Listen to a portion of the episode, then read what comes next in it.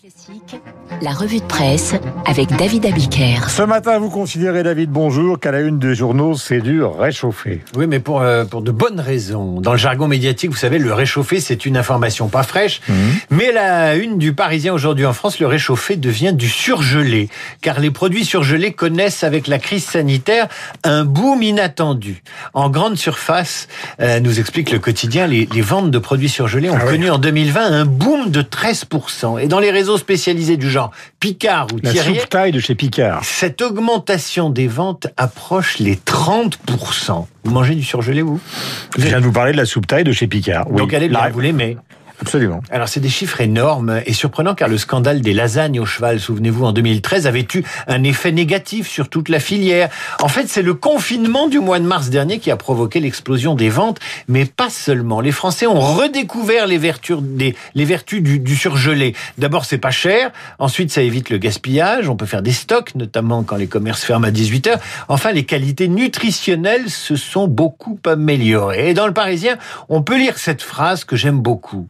Les Français ont changé de regard sur le surgelé. Et Ève Roger, vous savez que le changement du regard, ça vaut pour tous les sujets. hein. On change de regard sur tout. Et Ève Roger, dans l'édito qu'elle consacre au surgelé, toujours dans le Parisien, écrit Oui, les produits surgelés peuvent devenir nos amis pour la vie, à condition de rétrécir la liste des ingrédients industriels. Les fabricants affirment qu'ils améliorent leurs recettes. C'est vrai, mais c'est lent. Mais c'est vrai que dans les restaurants, quand ils étaient ouverts, il y a aussi beaucoup de surgelés qu'on vous vend comme du tout frais. Le réchauffé, c'est aussi comment faire du neuf avec du vieux sur l'égalité des chances. Nous en Le- parlions avec Olivia Grégoire. Le président de la République pourrait relancer jeudi le sujet de l'égalité des chances. Quelles sont les pistes de l'exécutif pour relancer ce qu'on appelle encore l'ascenseur social? Dans le plan égalité des chances qui pourrait être dévoilé jeudi, de nouvelles classes préparatoires pour permettre à des jeunes gens issus de milieux modestes de préparer les grandes écoles. Il est également question de créer des bourses supplémentaires ainsi qu'une nouvelle voie d'accès à la fonction publique et aussi des tutorats qui pourraient être assurés par des hauts fonctionnaires dont on n'a pas encore supprimé l'ENA. Le président devrait annoncer ces mesures jeudi et lancer vendredi la plateforme anti-discrimination au siège de la LICRA. Pour Cécile Cornudet, éditorialiste politique des échos, elle est dans le studio. Macron parle à la gauche. La discrimination positive, l'égalité des chances, la diversité dans le recrutement, tout cela est une autre façon de parler aux électeurs de gauche que le bon vieux social d'autrefois, bah, ça marche plus hein, euh, auprès de, de ses électeurs.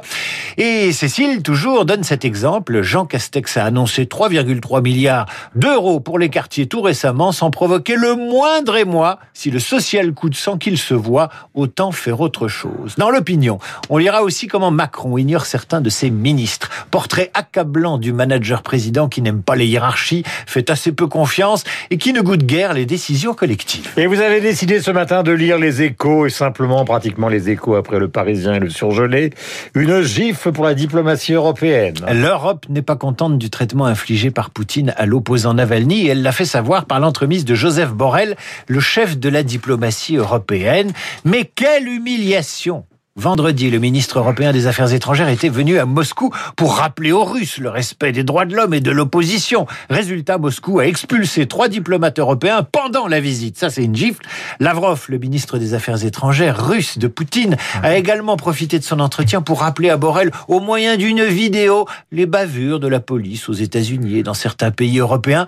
C'est un peu le problème quand on fait la leçon aux Russes. Ils n'hésitent pas sur les contre-arguments. Les échos rappellent aussi que lors de cet entretien, il a été beaucoup question de Spoutnik, le vaccin russe. Pas question, pas question d'empêcher sa mise sur le marché européen pour des raisons politiques ou qui tiendraient aux droits de l'homme. En clair, l'Europe n'a absolument pas les moyens politiques de faire la leçon à la Russie de Poutine. Dans le Parisien, la fille du comédien Étienne Drabert, mort à l'hôpital après avoir contracté la Covid, lance une pétition. Stéphanie Bataille, comédienne et directrice du Théâtre Antoine, raconte aux Parisiens comment son père, entré à la Pitié-Salpêtrière pour une opération du cœur, y est mort du Covid. Elle estime que c'est à l'hôpital que son père a contracté le virus, que le test a été pratiqué trop tardivement, qu'on l'a empêché de voir son père avec cette phrase ⁇ Vous ne le verrez qu'au dernier moment ⁇ le voir au dernier moment, c'est la nouvelle phrase pour dire que c'est bientôt fini. Terrifiante description des derniers jours du patient par sa fille qui ne peut communiquer avec lui que par visioconférence. Il se bat, puis c'est le glissement. Le glissement, c'est l'autre mot utilisé par les soignants pour suggérer que le patient lâche prise. Et toujours le refus de laisser les proches voir le futur défunt en raison du risque de contamination. Stéphanie Bataille a porté plainte, lancé une pétition pour qu'on laisse les proches assister aux derniers instants des malades. Elle a vu Brigitte Macron qui croyait à un cas isolé. Témoignage glaçant dans le Parisien aujourd'hui en France, témoignage paradoxal aussi. Nous sommes dans une société qui n'a que le mot solidarité à la bouche et qui laisse mourir des patients dans des conditions indignes. Nous sommes dans une société qui a fait des soignants ses héros et qui les place dans une position intenable à coup de plaintes ou de pétitions. À travers une tablette, ajoute encore Stéphanie Bataille, on a vu cet homme quitter la Terre. Quitter la Terre et se poser sur Mars. Trois missions pour Mars. À Marciron, c'est le mot utilisé par Slate, le site slate.fr, qui à Marciron en février explique le site.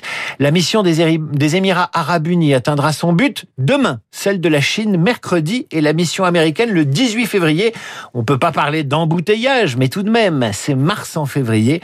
Alors pourquoi toutes ensemble? Tout simplement parce que ces missions sont parties en même temps pour profiter de la position optimale de la Terre et de Mars autour du Soleil. Ces trois missions ont le même objectif, localiser des sites géologiques qui permettront, lors de prochaines expéditions, de récupérer puis rapporter sur Terre des roches martiennes et de potentiellement répondre à cette question la vie est-elle ou a-t-elle été possible sur Mars? David Abiker, vous retrouvez David à 18h pour son émission sur la musique classique ainsi que tous les animateurs de la station Trophée Radio Classique de la semaine, le neuvième volume de l'intégrale des symphonies de Haydn qui doit se terminer. Cette intégrale, figurez-vous, l'enregistrement en 2032. Voici le premier mouvement de la symphonie 45.